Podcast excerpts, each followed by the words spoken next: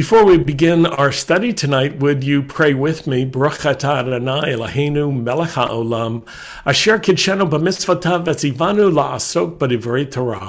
Blessed are you, Lord our God, King of the universe, who sanctifies us with his commands and commands us to engross ourselves in the words of Torah. Amen. Well, this weekend has a special name. It's called Shabbat Hagadol, the Great Shabbat. And one possible reason for the name is that the Haftorah from um, the prophet Malachi, chapter 3, the prophetic portion, speaks of the great day of the Lord on which the Messiah will appear. And there's another reason Many synagogues have a tradition that on this particular Shabbat, the Shabbat before Pesach, the rabbi brings a long sermon, a, a very long sermon.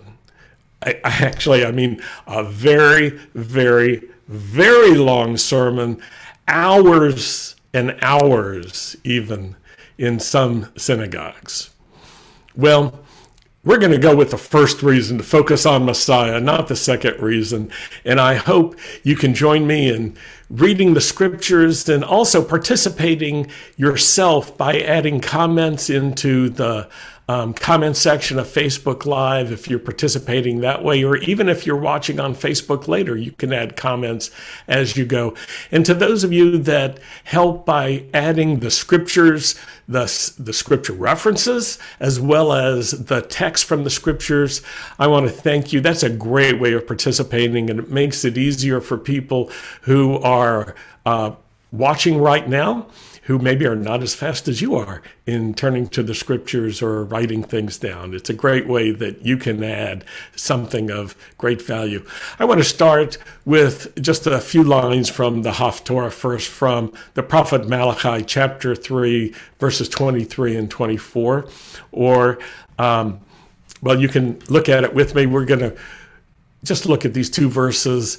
It says, Look, I will send to you Eliyahu or Elijah, the prophet, before the coming of the great, and in many English translations, this says the great and terrible day of Adonai. And where it says uh, terrible, the Hebrew word hanorah, it speaks of something that's awesome.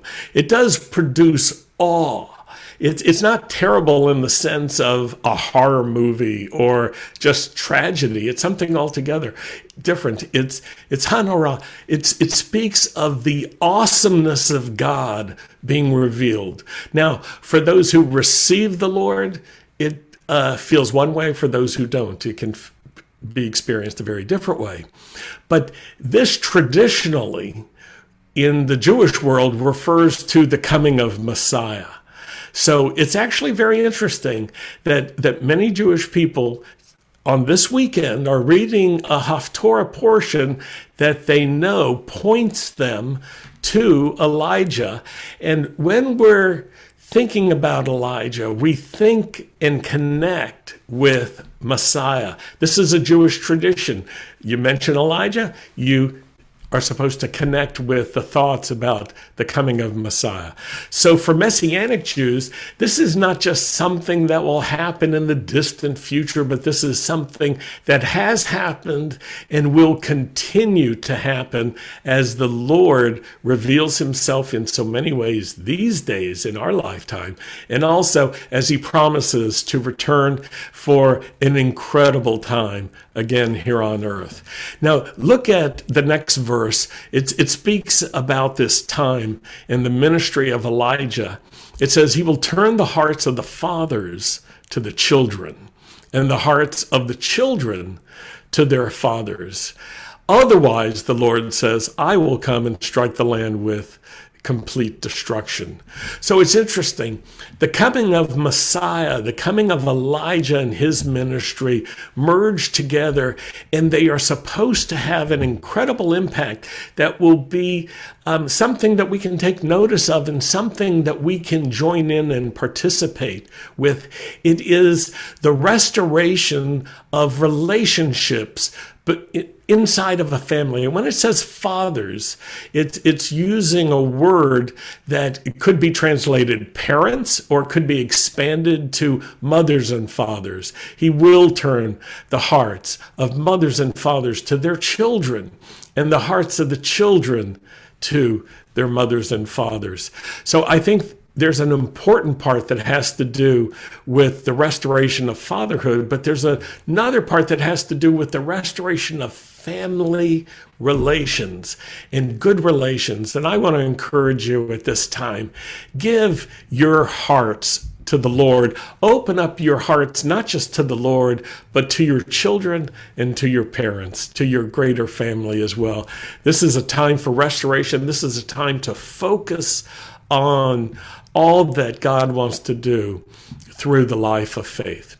Well, I want to move to another passage that it, that really is useful for us as messianic believers because it connects the writings of the apostles with the writings of the Torah.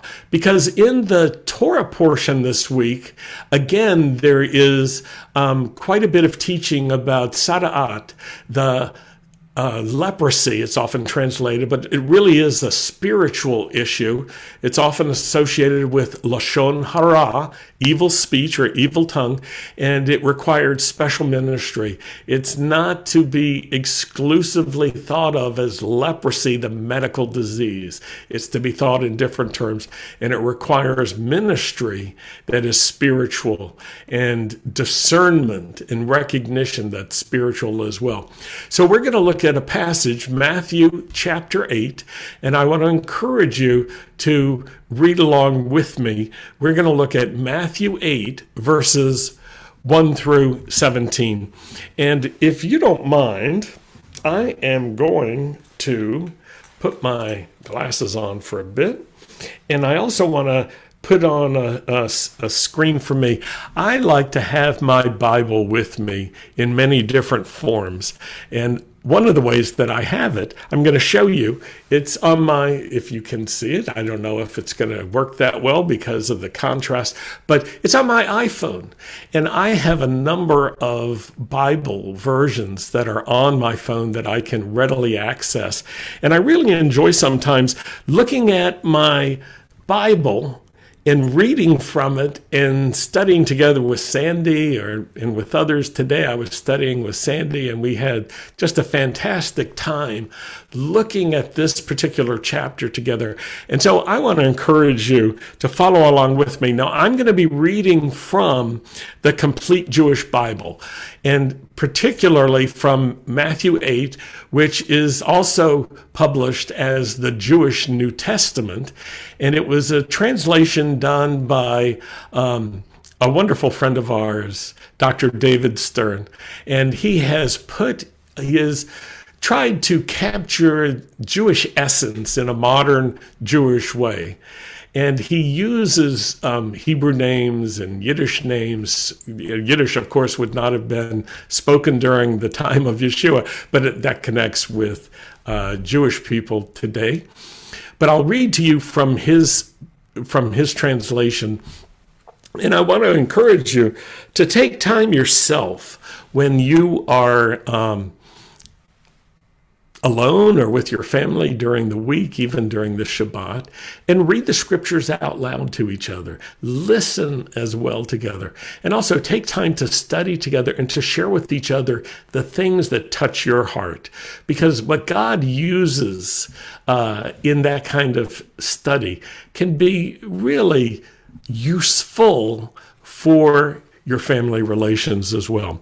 So let's start with Matthew chapter 8 starting in verse 1, the complete Jewish Bible. This may be different than what you're familiar with, certainly different from many other translations, and I'll be um, I'll be amplifying it and maybe adding some comments as we're reading. And so I encourage you to actively listen and take note if any if anything that we read touches you please share that in the comment section on uh, Facebook. Let's let's read. After Yeshua had come down from the hill, large crowds followed him. And then a man afflicted with tzara'at uh, came. That's often translated leprosy, but you know, as I mentioned earlier, it's not just the regular medical term, it has um, a spiritual component to it this man came and he kneeled down in front of Yeshua and he said, Sir, if you are willing, can you make me clean?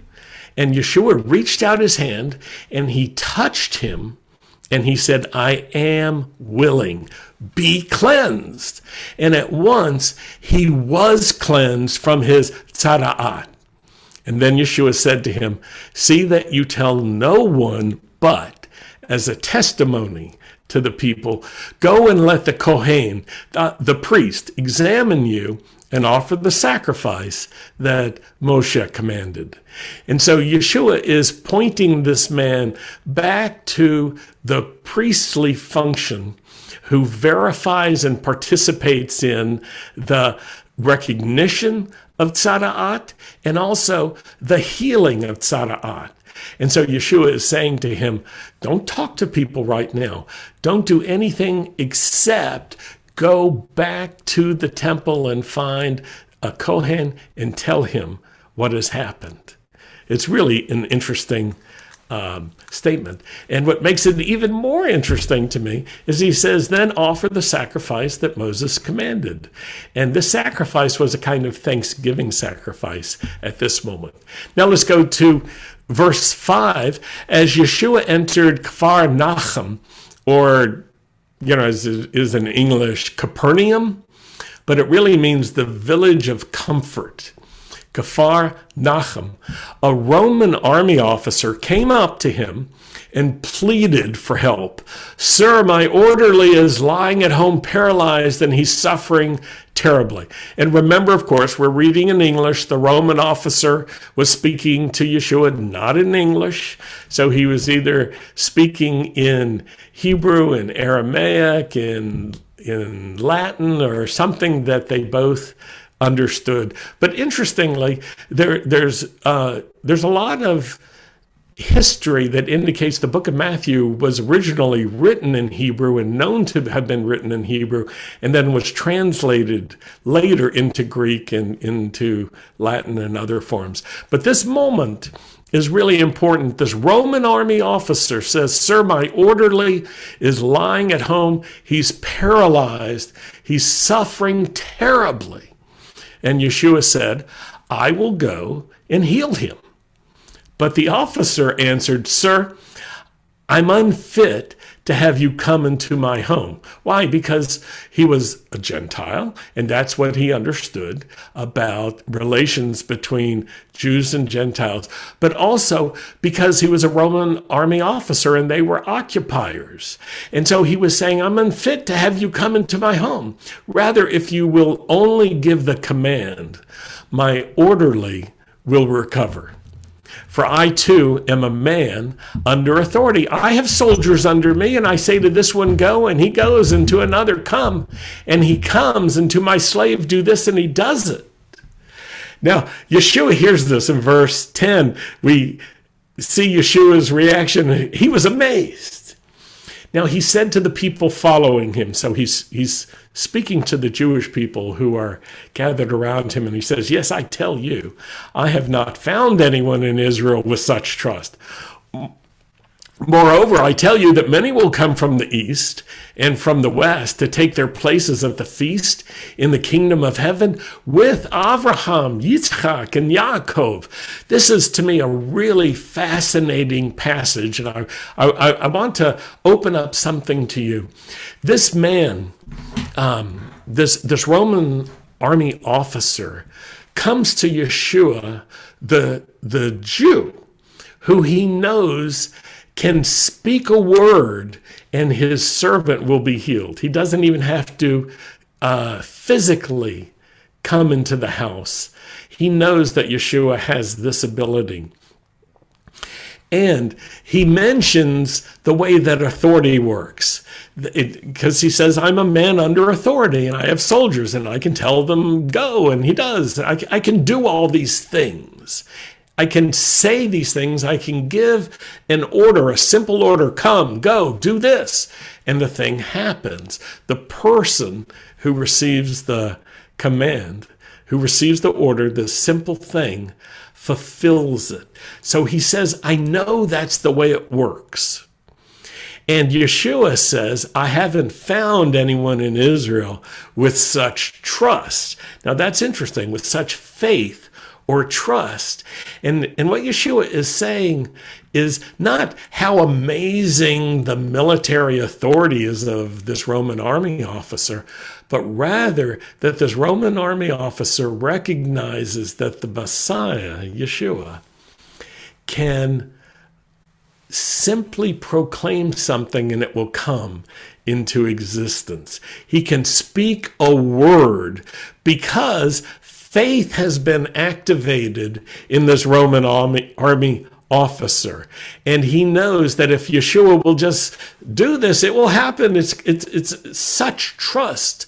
And Yeshua is saying, wow, this Roman guy has more faith and more trust than a lot of us Jewish folk around here. In fact, I can't think of anybody around here who has this kind of faith. So that's a little provocative statement to say, don't you think, for Yeshua? And Yeshua was known to say provocative things, sometimes using hyperbole. It's not to be taken absolutely literally, but it's meant to provoke a response.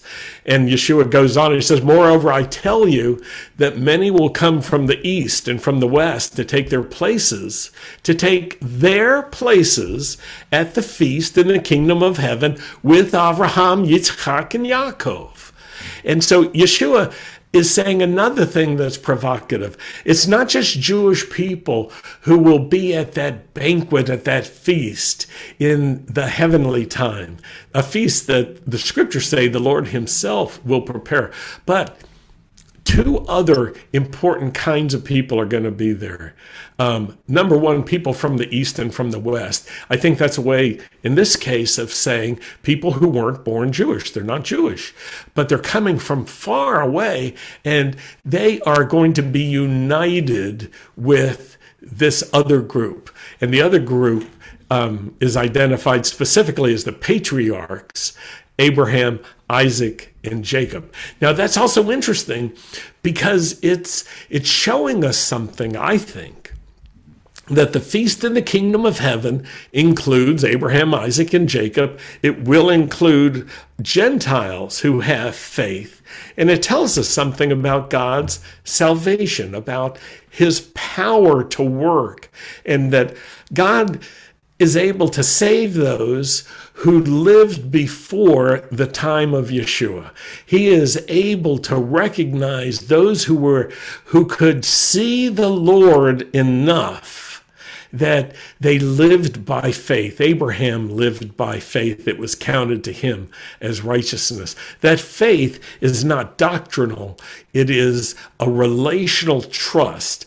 And Yeshua is saying, you know, Abraham, Isaac, and Jacob are going to be at the feast. Now, this I think is very important for people who have like this hard demarcation that's that maybe boxes God in a bit. Now, I want to be clear about something. You can believe that, as I do, that Abraham, Isaac, and Jacob were men of faith, that they trusted God, and that they will be at the wedding supper of the Lamb. That's what I think. I, I do believe that the scriptures um, confirmed that they were men of faith. And in some way, the, the way that God revealed himself to them showed the nature of God and the love of God in such a specific way that they trusted Him in all things and all ways, that they trusted His revelation they trusted his salvation. And to me it's it's really an amazing thing that the patriarchs were trusting the same lord that I, as a Messianic Jew today, am trusting. For me, I have the, the I have an easier task in one way because I can read the scriptures. I can learn from others. I can study. I can pray. But I already know that there is a Messiah. I know that now. And so I have the benefit that um, maybe Abraham, Isaac, and Jacob didn't fully know that his name would be Yeshua or that when he would be take on a human body and so forth, but they knew something about him enough that I think Yeshua would recognize them and they would recognize him. Now, this part is important, what I, what I want to share with you. There are some people who distort the kinds of things that I was just saying to make them into something altogether different. For instance, to say that um, we shouldn't bring the good news of Messiah to Jewish people because they don't need the good news we don't need the good news. But I disagree with that. I think that we not only need the good news, we need to bring the good news as Jews. I, as a as a Jew, as someone descended from the tribe of Levi, as a as a Levite, as Jewish on my mother's side and my father's side, I I received the good news and it made a difference to me. It wasn't easy, it was challenging. But I want to tell you this I am unequivocally clear in my own mind and my own heart that every Jewish person like myself who has become a messianic Jewish believer and has learned to reconcile his Jewishness and his faith in Messiah, every one of us is thankful that we heard the good news. Now, we may not be thankful about how we heard the good news. I heard it from some people who really didn't have good news. I heard some people who were they they did proclaim that Jesus was the Messiah, but at the same time they proclaimed what I called the bad news to Jewish people. And it was basically the news that all Jews are guilty, all all Jews are responsible for the uh, crucifixion of, of Jesus and that all Jews are going to hell. That kind of attitude, that is not the proclamation of the good news. That's just a, a provocation. It'll provoke Jewish people, not to jealousy, it'll just provoke us. And many times, that type of um, hostile presentation is, is not authentic the way Yeshua means the good news to be presented. And it actually hardens Jewish hearts and it actually closes Jewish hearts. I'm thankful for people who learned to share in a different way. And I want to encourage you if your heart is loving towards real Jewish people, not theoretical Jews, towards Jews who are alive, not just Jews who are dead, you know, from times past. But if your heart is really open towards Jewish people who, who are who are regular people but have Jewish life and identity, and if you share the good news and a Jewish person receives that, they'll thank you for that. We will be grateful for that. So don't ever let anyone tell you that believers in Messiah should not share the good news. Now, there are some people who would say something a little different, and that is many people who try to bring the good news to the Jewish people are totally um, counterproductive and worse because of ignorance, insensitivity, arrogance, many other things. Um, Paul identifies ignorance and arrogance as two particular challenges um, for Gentiles in the book of Romans. It's important to, to overcome both of those. But it's also important as a Jewish person to overcome ignorance and arrogance too, because these two things can cause us to be unable to interact with people in an appropriate and authentic way. So I'm absolutely amazed that in this particular portion, we're reading about um, the banquet in the kingdom of heaven and Abraham, Isaac, and Jacob are there. That is also a way of, of stirring up the, the Jewish people who are there who are trying to make sense out of the fact that Yeshua is speaking so well about this Roman army officer and even brings healing to his uh, the officer's orderly. So he's speaking well and he's extolling his faith and his trust. And he's saying, you know, I haven't seen this in our Jewish people. And then he says something about these Gentiles also participating in the um, the great feast in heaven with Abraham and Isaac and Jacob, and of course with Yeshua.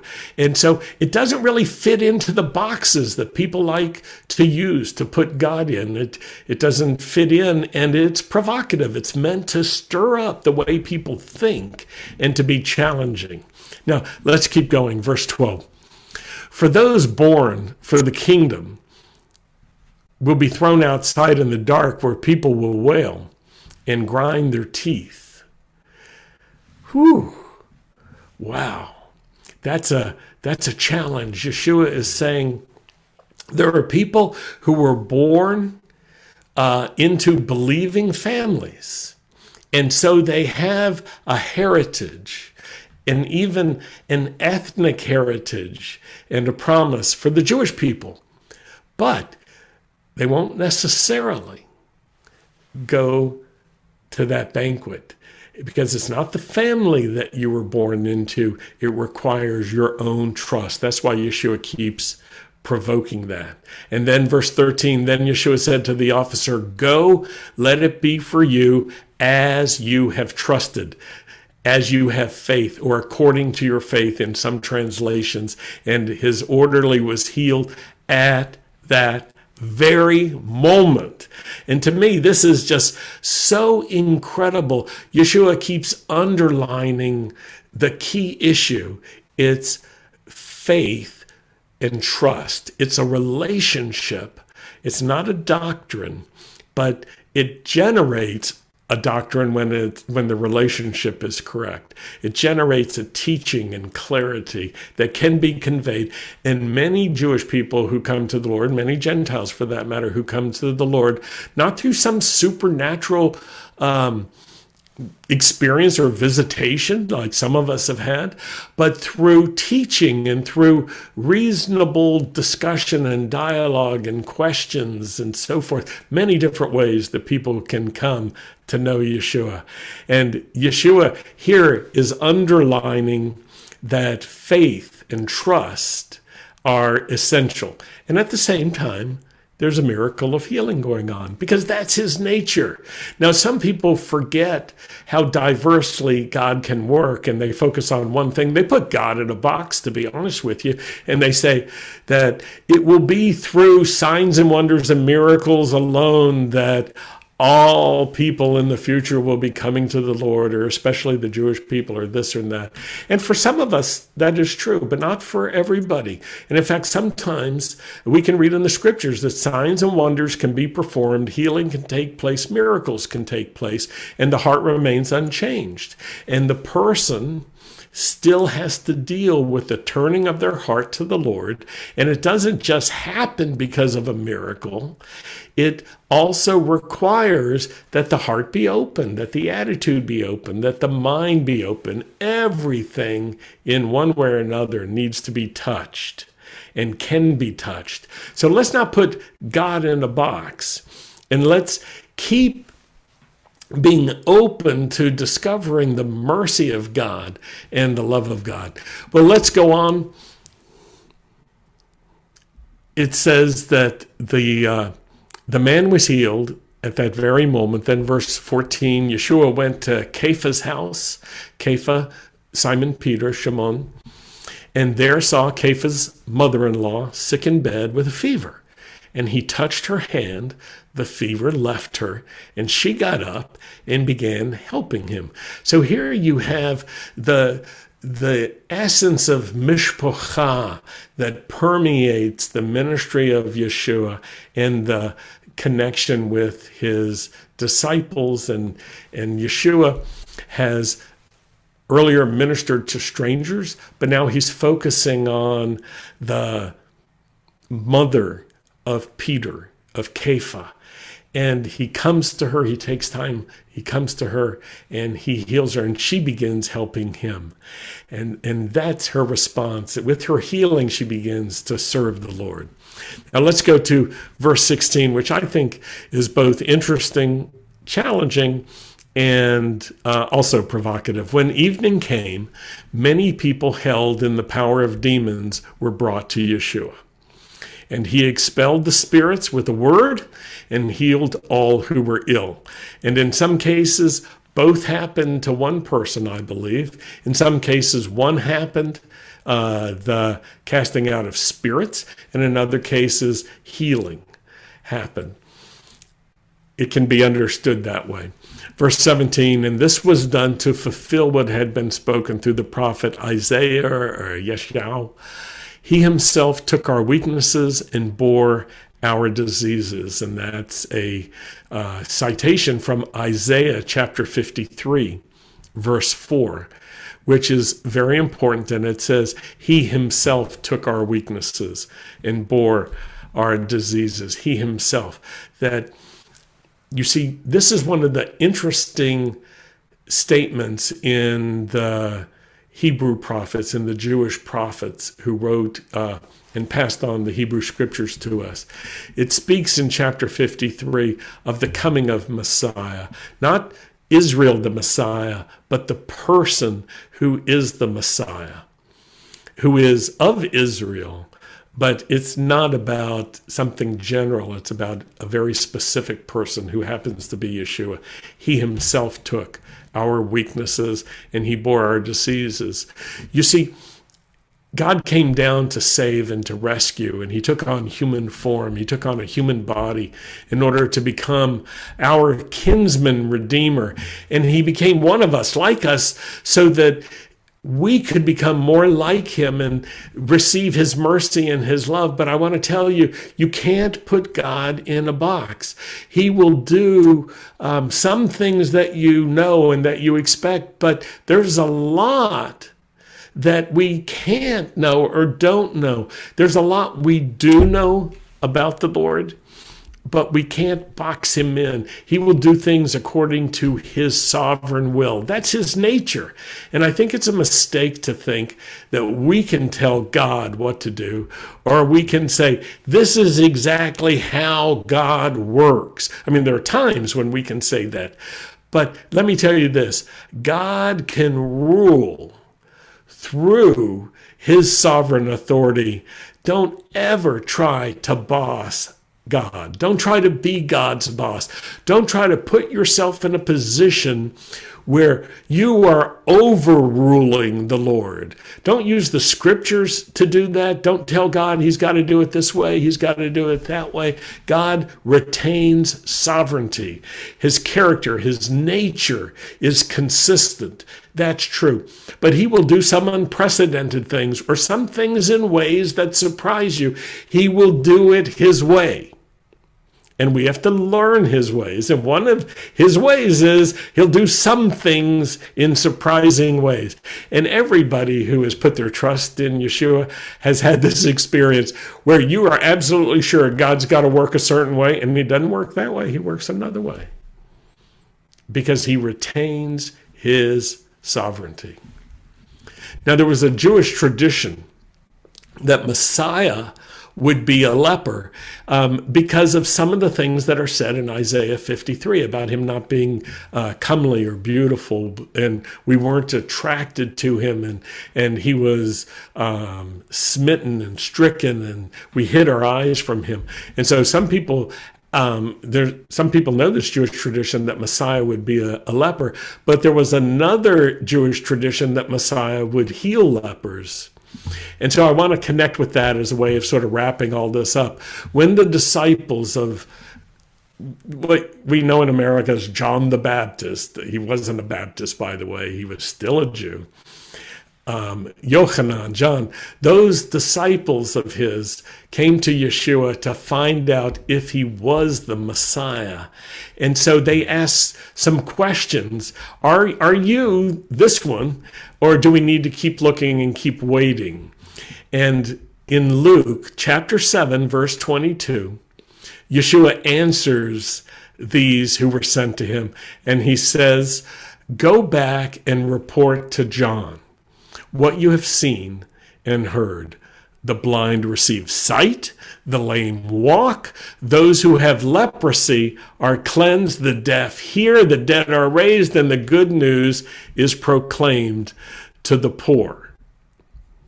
The leper is cleansed, leprosy is cleansed. You see, that's part of that Jewish tradition that Messiah would heal the lepers.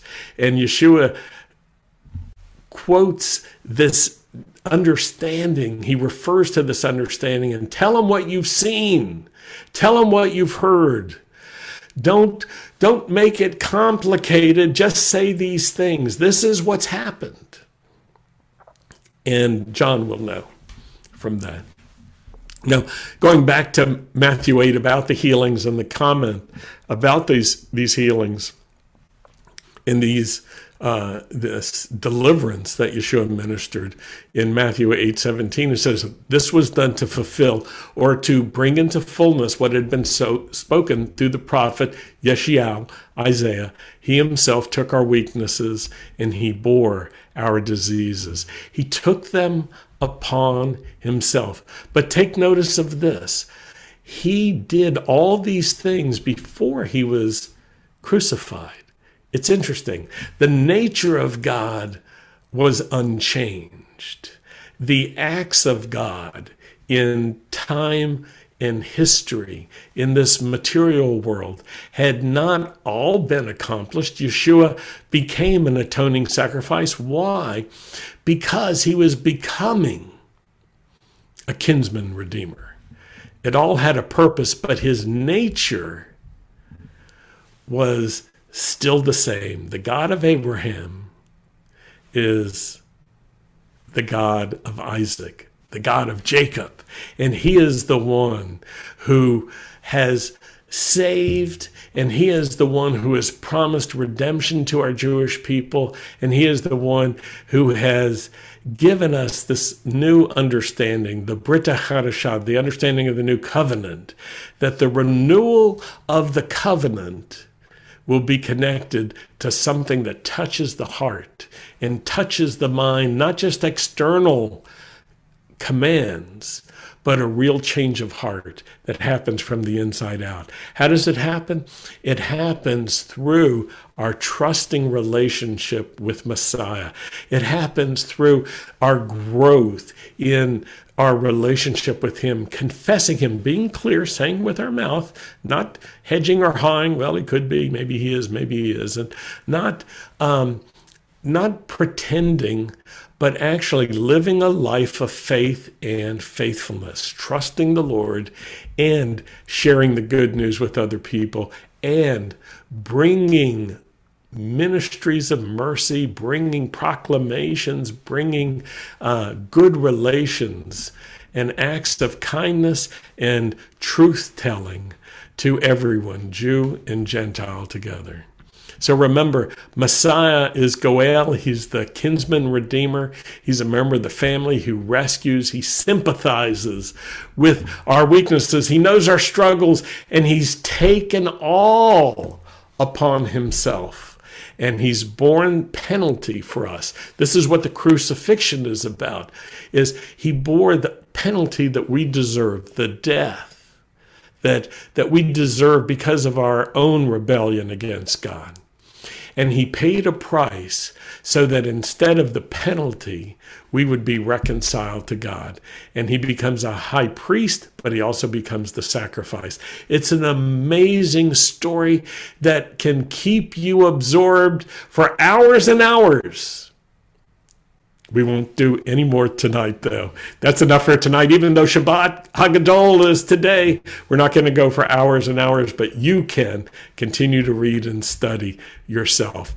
Well, I want to encourage you keep your eyes fixed on Yeshua. I'm keeping my eyes fixed on Yeshua, and we're going to keep learning to be more and more like him. We're going to learn to serve him in a way that brings his goodness into this broken world, his light, and will be clear and true. Let's pray together. Lord, thank you for your love. Thank you for your empathy. Thank you, Lord, for your sympathy, for your compassion and your mercy. Lord, help us grow in all these qualities so that our service to others, Lord, will reveal your goodness. And we pray this in the name of Yeshua. Amen. In, in a moment, we'll close with Aaron's blessing. After that, we'll have a closing worship song with the roses. But first, would you consider standing with us financially? If this live stream is a blessing to you, or if our Messianic Jewish Teachings podcast or our sanctuary services are a blessing to you, if Beth Israel Messianic Synagogue in Jacksonville, Florida is a blessing to you, would you consider blessing our ministry? All the information can be found bethisraelnow.com slash giving on that one simple page. Let's close with Aaron's blessing. Yivarechecha Adonai v'yishmarecha. Ya'er Adonai panavelecha v'yichunecha. Yisa Adonai panavelecha v'yasem lecha. Shalom. May the Lord bless you and keep you and protect you and watch over you. May the Lord cause the light of his face to shine upon you, and may he be gracious to you with all of his favor. May the Lord lift up his face to you and give you his shalom. In Messiah Yeshua we pray. Amen. So we're going to we're going to close now, and I want to tell you from Sandy and me and the entire Beth Israel team, thanks for joining us